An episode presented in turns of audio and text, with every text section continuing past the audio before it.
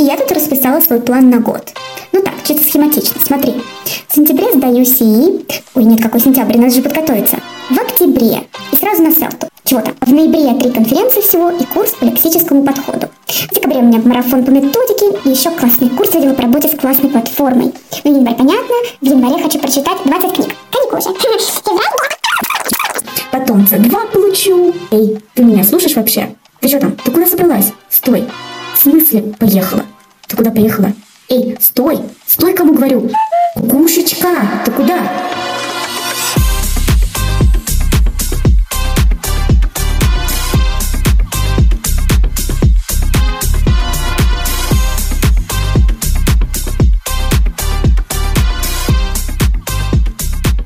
Привет-привет! С вами Ольга, и это подкаст «Хочу С3».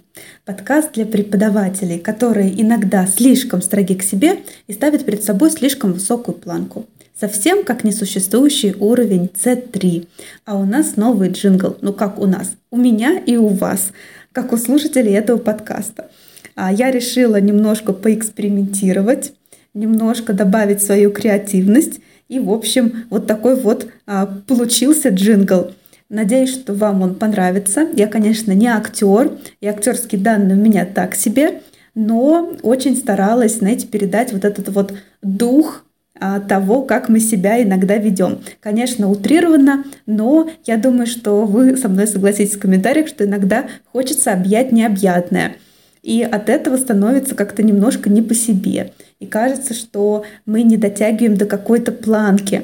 Вот как раз про эту планку мы сегодня с вами поговорим, потому что сегодня у нас выпуск называется «И я хреновый препод». Я решила его так специально назвать, прям хреновый, неплохой, не какой-нибудь, потому что согласитесь, что очень часто в голове у себя мы себя так называем, а еще иногда и похуже. Поэтому давайте вещи называть своими именами и поговорим как раз про проблему так, как мы ее у себя в голове и описываем. В общем, будем говорить про установку «я хреновый препод». У каждого, наверное, был такой момент, когда хотелось сказать «все, я сворачиваю эту лавочку, я прекращаю мучить себя, мучить людей. Вот если у кого-то получается хорошо, то пусть он этим и занимается. А я пойду, свернусь в трубочку куда-нибудь, забьюсь в уголочек, поплачу и дальше, наверное, буду думать о том, что же мне делать в этой жизни, потому что преподавать у меня, как видно, не получается. А вот Алевтина Геннадьевна, вот и это, конечно, специалист, у нее и ученики благодарные, преблагодарные, и сертификатов целый ВОЗ, еще маленькая тележка. И результаты учеников прямо космос – и вообще от учеников нет отбоя, и очередь на год вперед, а я жалкое г существо. Да? Я думаю, что хоть раз у вас возникали подобные мысли. Ну, если не настолько все было серьезно, то хотя бы отдаленно что-то такое было у вас с вами. Я сразу хочу сказать, что и у меня тоже такое было. Поэтому я решила взять эту тему. Потому что да, я грешна, каюсь, но меня тоже часто накатывает, ну, периодически, ладно, такое накатывает, такие мысли и не откатывает иногда. И поэтому я и решила это с вами обсудить, потому что одно дело — это сомневаться в том, а не фигню ли я делаю, и искать какие-то подтверждения, да, методические у коллег, но мы с вами про это еще поговорим. А другое дело, другой момент, научиться справляться вот с этой волной, с этим призраком хренового препода, который иногда приходит, стоит за спиной, значит, своим хладным дыханием таким дышит нам в затылок, и мы из-за этого не можем нормально работать, или из-за этого очень сильно портится настроение, или из-за этого получается не очень хороший урок, потому что мы думаем, что мы плохой преподаватель, мы хреновый препод, как мы вообще можем вести этот урок. Так вот, Сегодня я хочу с вами именно поговорить о том, что же такое с нами происходит.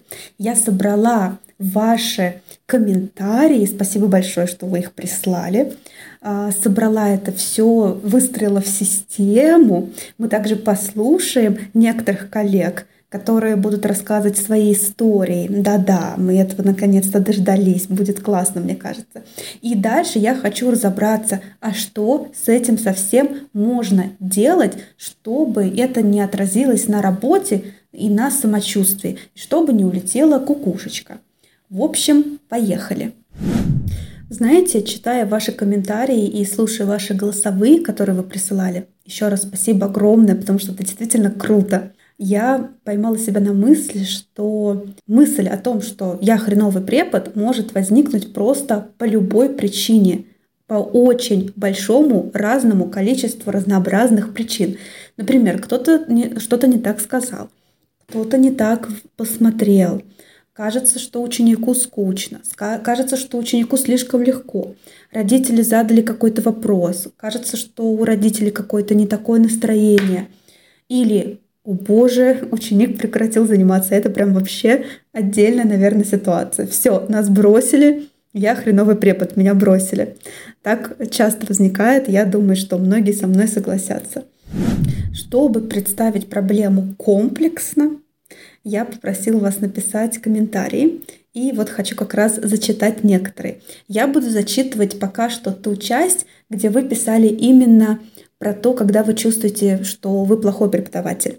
А вот где вы писали, если писали про то, что вы с этим делаете, я потом зачитаю или там обобщу в общем. Итак, вот смотрите, Наталья пишет. Каждый раз, я себя чувствую да, плохим преподом, когда ученик не достигает вау-результата, и неважно по каким причинам, не ходил, не делал ДЗ, ментальные нарушения и так далее. Когда мой сын делает тест или задание с ошибками, не прочитал задание, торопится и так далее. Или когда не создала продукт на продажу, курс, лекции, что-то еще. То есть смотрите, здесь плохой преподаватель, нет высокого результата или нет какого-то суперского результата. Поедем дальше с вами. Елена написала, поделилась классной такой вещью, которую я лично а, знаю тоже, потому что сейчас расскажу. Каждый год, когда мои ученики получают баллы по ЕГЭ, человек 5 из 10 говорят, думал или думала будет больше, даже если это высокий балл. Про спасибо я вообще молчу. Чаще всего диалог такой. Маша, сколько? 95. Молодец. Ответ. Спасибо. Без скобочек, без всего. Я сталкивалась с такой проблемой косвенно, потому что у меня муж готовит к ЕГЭ и работает тоже со школьниками. И вот такая вот сдержанная реакция, она очень часто возникает. У него тоже, наверное, в 50% случаев. С чем это связано? Очень хороший вопрос. И он, наверное, будет, э, знаете, заслуживать отдельного выпуска. Но просто хочу сказать, чтобы не отвлекаться, да, что вы не одни, такое очень часто бывает. И, конечно же, я прекрасно понимаю, какие эмоции это может вызывать, потому что 95 — это прекраснейший результат. И когда вот так а, ученик реагирует, то это, конечно же, немножко ранит. Я прям обнимаю и понимаю вот эти вот чувства все.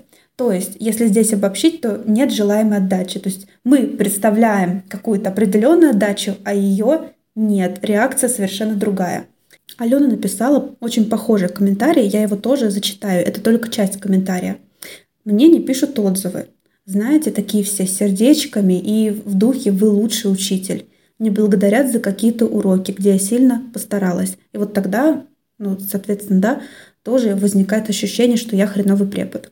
Я тоже прекрасно понимаю. Сейчас мы про это про все поговорим. И здесь опять же, да, можно это отнести, наверное, к категории нет желаемой какой-то отдачи или нет желаемой реакции. Все понимаемо, прям, мне кажется, многие сидят и кивают сейчас. Яна поделилась с нами. Я начинаю думать, что я хреновый препод, когда мама одного ученика подходит в конце каждого занятия и спрашивает какой-нибудь неожиданный вопрос из разряда а Петя уже умеет рассказывать про свою семью? Я тут подозреваю, что Пете лет пять, наверное, или года четыре. А Петя знает глагол have got? А я отвечаю, нет. А, и она тогда, мама, да, отпускает комментарий типа «Я вчера спросила у Пети, как переводится summer?» А он не знает. Это же базовые вещи. Надеюсь, что мама не заставляла Петю переводить песню «Summertime Sadness» и вообще там переводить, я не знаю, какие-нибудь фильмы «Доктор Хаус» в оригинале и так далее – в общем, тут, наверное, это можно отнести к группе мнения со стороны от не, не эксперта, от того, кто является не экспертом, но однако это мнение. Оно ранит, потому что складывается впечатление, что человек считает, что совершенно у нас нет каких-то компетенций нужных. Спасибо большое, что вы поделились. Это вот те комментарии, которые вы писали. У меня еще есть комментарий аудио, мы к ним тоже перейдем. Смотрите, что у нас получается. Часто вот такое ощущение, что я плохой, я хреновый преподаватель, возникает, когда реальность не соответствует нашим каким-то ожиданиям или установкам. То есть, если я хороший преподаватель, то мне будут писать теплые слова. Если я хороший преподаватель, то родители будут довольны или вообще будут в восторге от занятий. Если я хороший преподаватель, то у любого ученика будут только лучшие результаты. Или там, я, если я хороший преподаватель, то от меня не уйдет ученик. Если я хороший преподаватель, то ученики всегда будут ко мне возвращаться и так далее, и так далее, и так далее. Однако я хочу обратить ваше внимание вот на такую мысль.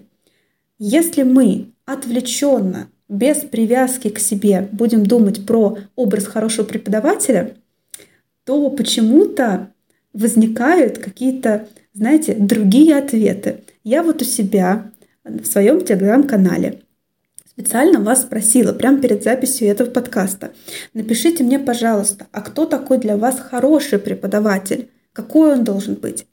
И вы почему-то, я знаю почему, вы написали, что это преподаватель, который понимает студента, у которого хорошо развита эмпатия, который сам хочет развиваться и постоянно находится в обучении в каком-то, да, и своим примером вдохновляет. Когда человек спокойный, когда понимает и так далее, так далее, так далее. И знаете, получается, что то, что мы для себя рисуем как образ нас, как бы в амплуа хорошего преподавателя – и то, что мы отвлеченно будем считать хорошим преподавателем, мне кажется, может быть совершенно или несовершенно, а немного разными вещами. Почему так получается? Ну, потому что, опять же, эмоционально какое-то свое, а субъективное мы привязываем к этому понятию. Поэтому, если действительно вас эта проблема тревожит, я бы вам посоветовала, я так тоже делала сама, просто сесть и написать, а кто же для меня хороший преподаватель, как он должен выглядеть, что он должен делать. И чем подробнее, мне кажется, это будет расписано, тем лучше. Только главное не примерять вот на себя вот эту вот одежку, да, образ хорошего преподавателя. Не я в образе хорошего преподавателя каким должен быть. Потому что у нас очень часто завышены требования к себе. А представить, а, что было бы, если бы вы начали выбирать себе преподавателя. Ну или вспомнить, по каким критериям вы выбираете себе преподавателя – вот какой должен быть хороший преподаватель, и расписать вот эти критерии. И дальше посмотреть на них внимательно и сопоставить с тем, что вы сами от себя требуете.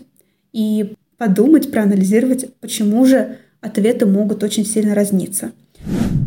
Почему мы иногда перед собой ставим гораздо более завышенные требования, чем перед своими коллегами, если бы мы вдруг просто выбирали себе преподавателя? Здесь тоже очень интересный момент. Я хотела бы предложить вам послушать голосовое сообщение от Оксаны, где она делится своим опытом и немножко, мне кажется, раскрывает эту тему, вот этого несоответствия. Ну, или я так вижу, по крайней мере. Мы послушаем, и дальше я прокомментирую. Оля, привет. Обещала рассказать свою историю а, и свою борьбу с синдромом самозванца. Поэтому поделюсь сейчас своими наблюдениями. Я преподаю детям и подросткам уже на протяжении 15 лет, если не считать студенческие годы. Если считать студенческие годы, и того больше. Мой первый язык французский, и начинала я как преподаватель именно французского языка. И потом, в силу обстоятельств, так сложилось, что постепенно я перешла полностью на английский язык. И этот переход из э, французского мира преподавания в английский дался мне очень тяжело – а, в первую очередь еще и потому, что в английском языке, а, в мире английского языка просто зашкаливающие планки а, для преподавателей. С французским языком, конечно, нет такой конкуренции, нет, нет такого числа бесчисленного числа различных курсов, повышения квалификаций, сертификатов и так далее – А в мире английского языка все это, конечно, а, расцветает а, буйным цветом, и а, если ты сам себя не подгоняешь под какие-то рамки, то все время кажется, что ты еще not enough, not enough и так далее. Помогает от этого комплекса избавляться либо результаты твоих учеников. Это в первую очередь меня очень поддерживает всегда на моем пути. Либо получение каких-то сертификатов, ну не ради сертификатов, а в первую очередь прохождение каких-то обучений, потому что я не отрицаю, что выстроена в мире английского языка вот эта вот линейка. А CPD, а, она нужна и важна. А, но в первую очередь тех, которые нужны мне, моим ученикам на данном этапе моего развития и становления, а не ради сертификата, для, для сертификата. Вот, поэтому вот такое вот интересное сравнение, наблюдение у меня получилось а, благодаря а, моему опыту. То есть смотрите, как интересно получается. Очень часто среда тоже формирует наше отношение, наш образ хорошего специалиста. И даже в одной и той же профессии, но разных предметах, да, вот, допустим, французский, английский, эти стандарты будут разные потому что мы находимся в разной среде, да, сообщество преподавателей английского языка, оно шире, соответственно, там больше всяких разных вообще возможностей для развития, и, соответственно, мы смотрим на других коллег, мы читаем посты, читаем разные мнения, и тоже у нас возникает такое ощущение, что я не дотягиваю, потому что я почему-то хуже, вот, чем какой-то определенный преподаватель, а чаще, чем собирательный образ всех преподавателей, всех успехов, всех преподавателей. Да? Я думаю, вы со мной согласитесь, такое тоже часто бывает. Мы даже не осознаем, что так происходит. Мы просто читаем вот эту а, листаем эту ленту, смотрим, кто там что сделал, кто что прошел, кто что, я не знаю, кто где поучился, и дальше у нас возникает просто какой-то собирательный образ преподавателя, который многорукий руконог все успел. Мы вообще даже не думаем, что это много разных преподавателей в одном образе, и мы начинаем себя с ним сравнивать. Не зря вы очень часто в своих ответах, многие, именно это упомянули. Например, вот был момент у Наташи в комментарии, где она написала, что не создала продукт на продажу, курс или еще что-то, так это вообще же, да, не про преподавание совсем. Как бы это не связано с преподаванием напрямую. Или вот Яна еще дальше написала.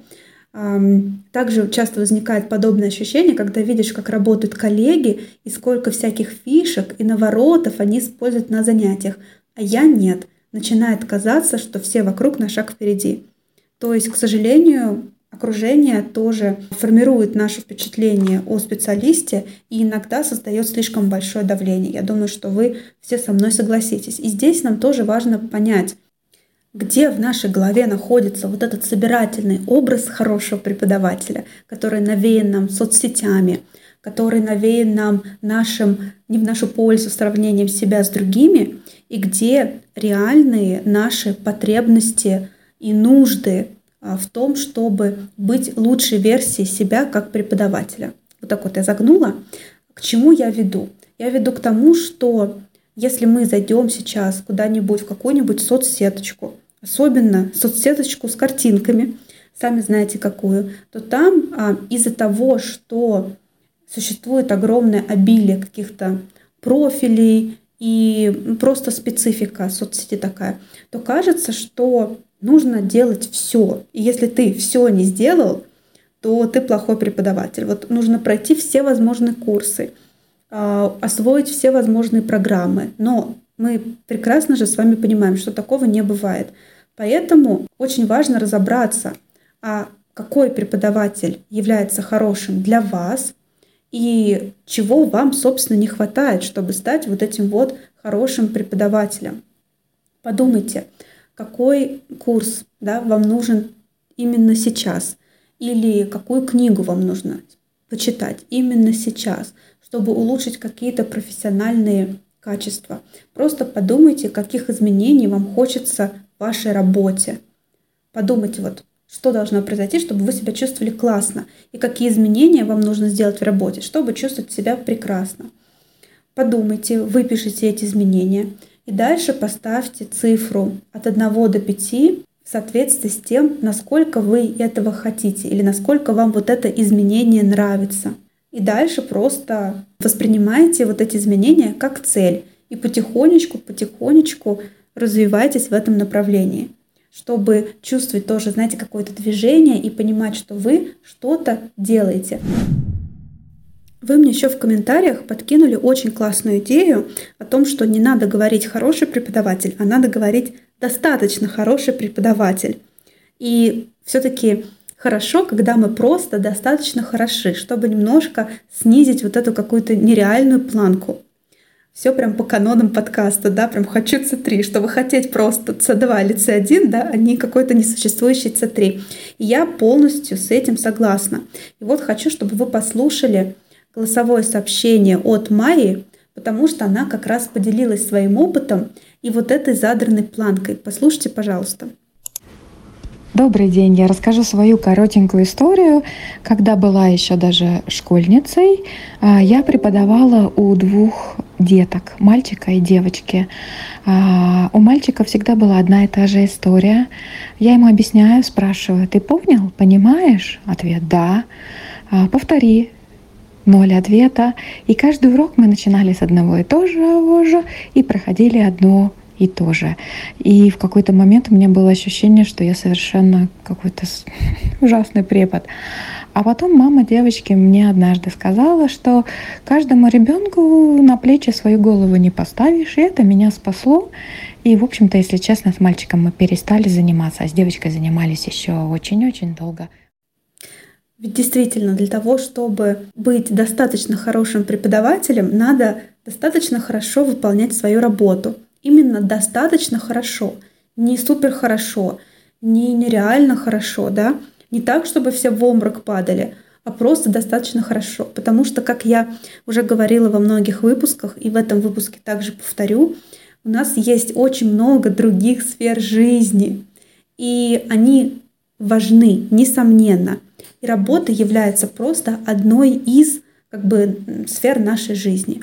Мы, как преподаватели, это одна из ролей, и она ни в коем случае не должна доминировать, как и другие какие-то роли.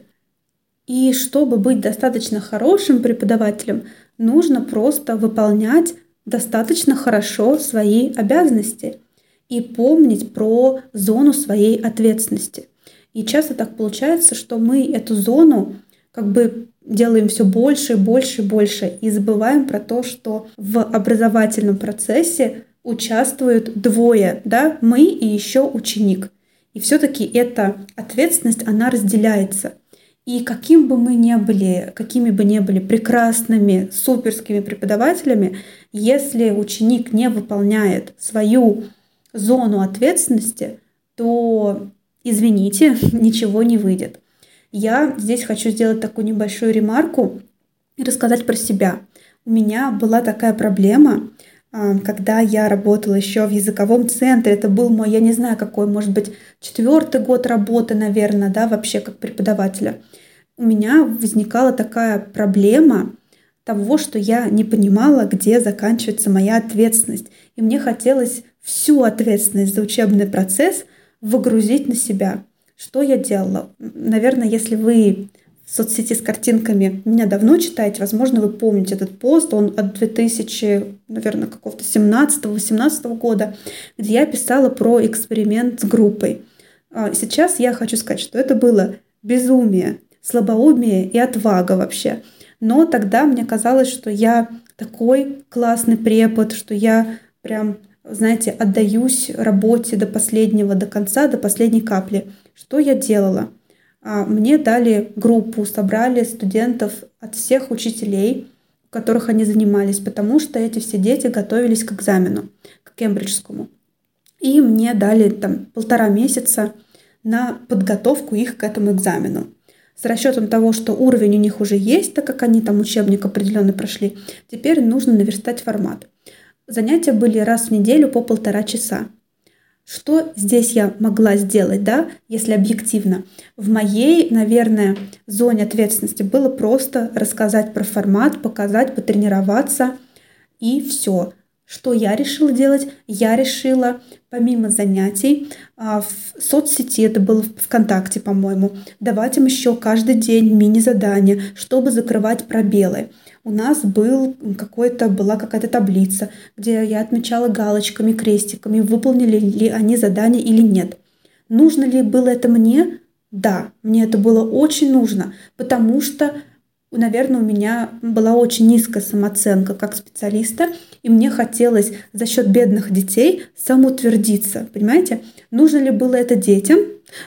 Я думаю, что нет. Нужен ли было им экзамен? Не всем.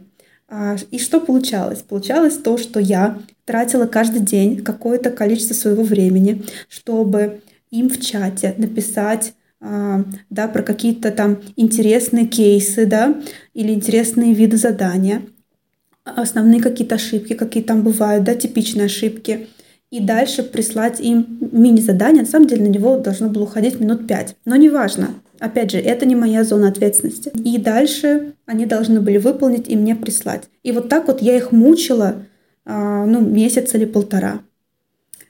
Нужно ли было это делать? Нет не нужно. Сдали ли экзамен они? Да, сдали. Кроме одного мальчика, который посетил только одно занятие, а дальше уехал куда-то в лагерь. Сказали ли мне спасибо родители, допустим, там дети, начальство за это? Да нет, особо не сказали.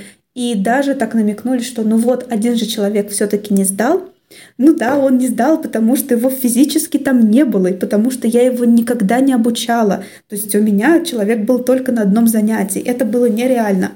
Было ли мне плохо от этого немножко? Были ли у меня угрызения совести? Немножко было, хотя я понимала всю абсурдность ситуации.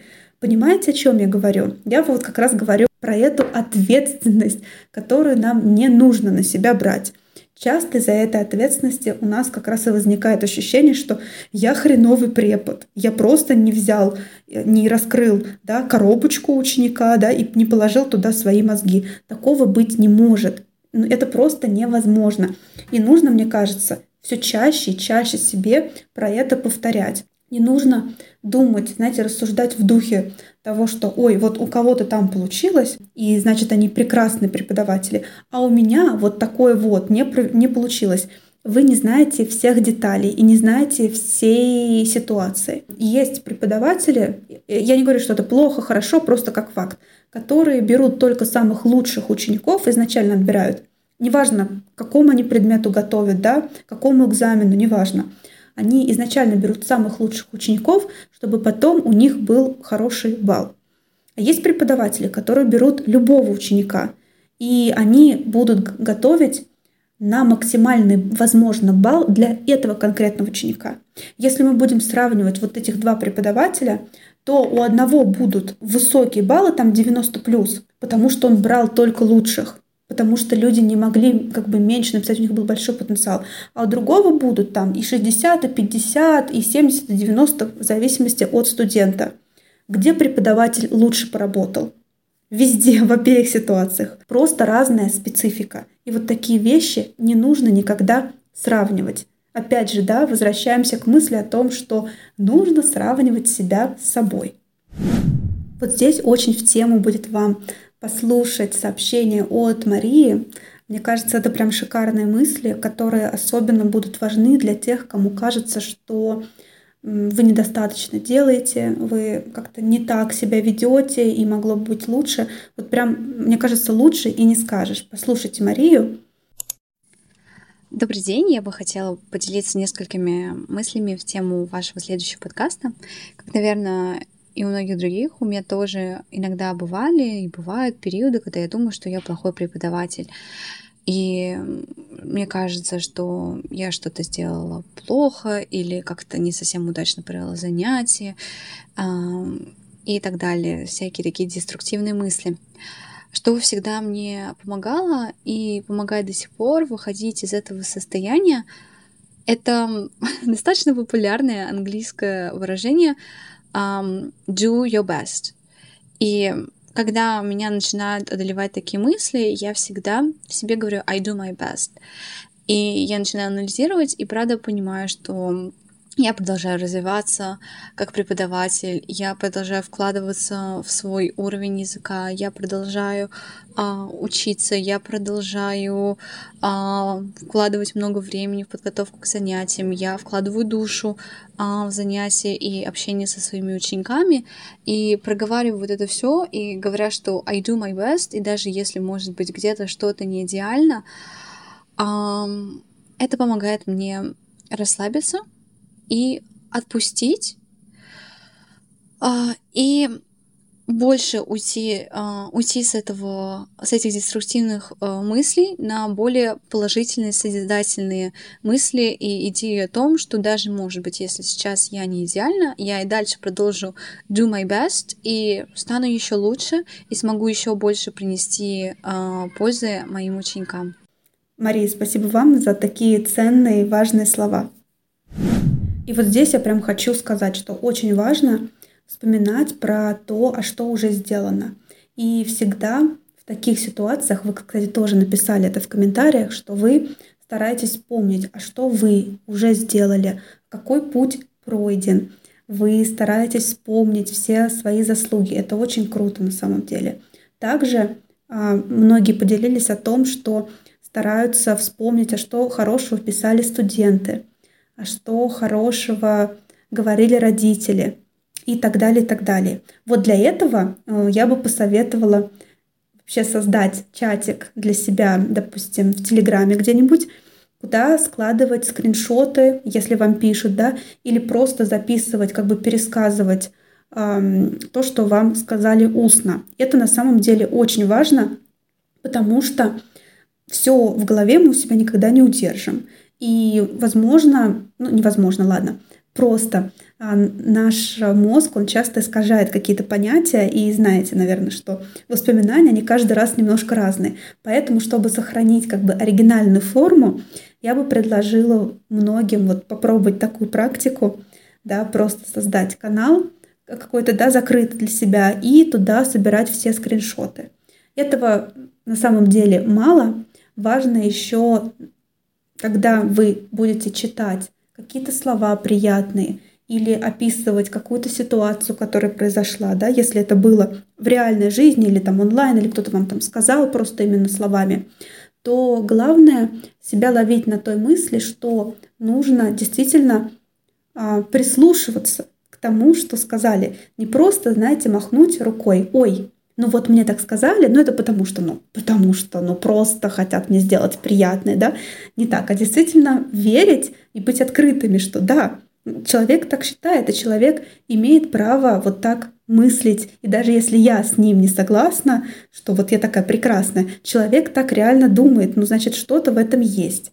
Потому что часто бывает, что какие-то приятные вещи мы вообще не воспринимаем, а вот плохое что-нибудь, ну не плохое, ладно, да, что-то, что не особо приятное, там, критика или просто какой-то неадекватный комментарий, да, мы вспоминаем опять выпуск про токсичных э, учеников. Вот это вот мы запомним. Здесь мне в сложное время, у меня бывают иногда сложные времена, ну, у всех, наверное, бывает, что как-то одно за другое цепляется, и там урок прошел не очень, да, с моей точки зрения, допустим, там еще кто-то ушел откуда-то, потом еще, я не знаю, там еще кто-то ушел, и так далее, так далее, так далее, и думаешь, ну да, наверное, все-таки вот это вот все связано друг с другом, все-таки что-то у меня ничего не получается, вообще надо валить из этой профессии. И тогда очень полезно на протяжении нескольких дней просто выписывать себе хорошие моменты, которые с вами произошли том числе не только из профессиональной жизни, но и из других сфер, что, ну да, неудачи бывают, да, я, возможно, где-то виновата, и я просто буду делать в следующий раз лучше. Но у меня случилось вот это, вот это, вот это, и это приятно. И я, может быть, не совсем такой хреновый человек, да, и препод в том числе. Вот это реально помогает. И вообще тут очень резонно может возникнуть вопрос. Так, хорошо, Если мы приблизительно понимаем, что делать тем, кто является хорошими преподавателями, как им там со своей самооценочкой это поработать, а что делать тем, кто действительно плохо преподает. Вот если я вдруг действительно плохой преподаватель, если я приношу вред своим ученикам и этого не осознаю или там смутно об этом догадываюсь, то что мне с этим делать? Не буду же я сидеть и себя уговаривать, что ой, да нет, да тебе показалось, да все хорошо, это ведь будет очень деструктивно. Здесь вот э, что я могу сказать? Здесь нужно просто, наверное, опираться на какие-то а, критерии, на какие-то официальные источники, да, или на какие-то авторитетные мнения, я бы так сказала. И вообще в любом случае всегда нужно спрашивать себя, а не фигню ли я творю? Это очень хороший вопрос, потому что вы знаете, наверное, вот этот эффект Даннинга-Крюгера, это когда кто-то, кто входит только в определенную деятельность новую, считает, что он уже все знает, и он уже такой суперспециалист. И когда он начинает набирать опыта, он со своего пика глупости спускается в долину отчаяния и вдруг понимает, насколько ничтожны его знания. Вот. И дальше там уже самооценка немножко начинает выравниваться по мере приобретения опыта. Но есть какой-то момент, когда мы находимся, и мы все там были, на пике глупости. И надо что-то с этим делать, да, надо читать, больше развиваться, узнавать и дальше развиваться в профессии. Так вот, что нам можно сделать? Если мы сомневаемся реально по какому-то вопросу, то нужно просто найти методическую авторитетную литературу и почитать, что же а, признанные да, авторитетные источники говорят по этому пункту. И также можно еще обратиться к коллеге, взять консультацию коллеги, которой вы доверяете, рассказать, что вот так и так, вот мне кажется, что я там неправильно даю фидбэк, грубо говоря, или мне кажется, что у меня TTT слишком да, долгий, да, слишком большой, или там что-то еще, и уже обсудить просто какие-то моменты. И тогда вам станет легче, я так подозреваю, потому что если мы обращаемся к каким-то опорам, да, то становится проще. Если вдруг человек, который для меня является незыблемым авторитетом, говорит, что вот, да, у тебя все нормально, или, ну, знаешь, тут нужно вот так вот сделать, немножко исправить, и все будет, в принципе, хорошо, но это не ужасно, все нормально, то тогда, естественно, можно выдохнуть. И все-таки лучше что-то начинать делать, если мы сомневаемся да, в каком-то моменте, чем просто сидеть и вот так вот гонять вот эту мысль, что у меня ничего не получается, я плохой преподаватель, и изо дня в день вести такие же уроки, которыми вы сами недовольны. Здесь тоже очень важный момент а, вот такой, и мне кажется, было важно вот это сказать. Потому что очень часто я вижу, что да все шикарно, да все прекрасно, да вы вот вообще просто должны там ставить какую хотите цену, исходя из просто каких хотите там убеждений. А все-таки должны мы говорить, наверное, тоже о качестве, да, и опираться на какие-то критерии все-таки. И иногда задаваться вопросом, а не фигню ли я творю. И вот сейчас на 30 какой-то минуте подкаста я понимаю, что совсем ничего не сказала про синдром самозванца. В то время как синдром самозванца очень хорошо коррелирует вот с этим эффектом Даннинга-Крюгера. Потому что когда мы спускаемся с этого пика глупости, мы попадаем в долину отчаяния. И в долине отчаяния как раз находятся те специалисты, которых уже есть опыт, которые хорошие специалисты, но они вот упали вниз головой вот с этого пика глупости и пока находятся в таком ошарашенном состоянии, и поэтому им кажется, что все, что они знают, это какая-то ерунда, что они обманывают других, что они не имеют права выполнять свою работу, что кто-то придет и поймет, что они на самом-то деле вообще не имеют никакого права делать то, что делают, что кто-то возьмет и их разоблачит. И я думаю, что кто-то определенный слушатель, какой-то процент этим страдает, и я хочу проверить, страдаю ли я. Потому что у меня были на самом деле уроки, которые посвящены синдрому самозванца. И встречи разговорного клуба тоже. И когда мы это обсуждали, я всегда тоже, знаете, рефлексировала и думала, а есть ли это у меня? А нет ли этого у меня? И как вообще понять? Но никогда не делала никакие тесты. И вот я нашла психологические тесты онлайн сайт. Сайт мне показался, знаете, достойным доверия, потому что у него очень обычный дизайн, начнем с этого. И там как-то все хорошо, очень расписано. И даже там есть какие-то, знаете, отдельные сноски для профессионалов, то есть для психологов, какие-то непонятные термины и так далее. Вроде бы как прям очень хорошие тесты, как мне показалось, которые действительно являются теми тестами, которые профессионалы используют в своей работе. И вот я сейчас хочу вместе с вами сделать тест на определение самозванца. Тест называется «Шкала феномена самозванца». Что мы с вами будем делать? Я буду зачитывать вопрос. Я не буду говорить то, как я на этот вопрос ответила, чтобы вас не сбивать. Но вы будете ставить себе баллы от 1 до 5, где один такое со мной происходит очень редко, и 5 такое происходит очень часто. То есть то есть один никогда, два редко, три иногда, четыре часто и пять очень часто. В общем, приглашаю вас сделать этот тест вместе со мной и потом проверить, какой же у вас получится результат. Что давайте, поехали. Прямо сейчас я нажимаю а, и начинаю тестирование. Итак, первый вопрос. Всего 20 вопросов. Первый вопрос. Мне часто удается хорошо выполнить тест или задание, даже если до того, как начать выполнять его, я опасалась, что не выполню его хорошо. Угу. Вот ставьте от 1 до 5. Второй вопрос. Я могу произвести впечатление, что я более компетентна, чем на самом деле. 5, то есть прям 100%, один вообще такого не бывает. Я избегаю оценивания если можно, и испытываю ужас, что другие оценивают меня. Четвертый вопрос. Когда люди хвалят меня за что-то, чего я достигла или достиг, я опасаюсь, что не буду соответствовать их ожиданиям обо мне в будущем. Угу. Мне кажется, да, relatable. А, номер пять. Иногда я думаю, что получила данную должность или достигла успеха в настоящем, потому что случайно оказалась в правильном месте в правильное время или знаю правильных людей.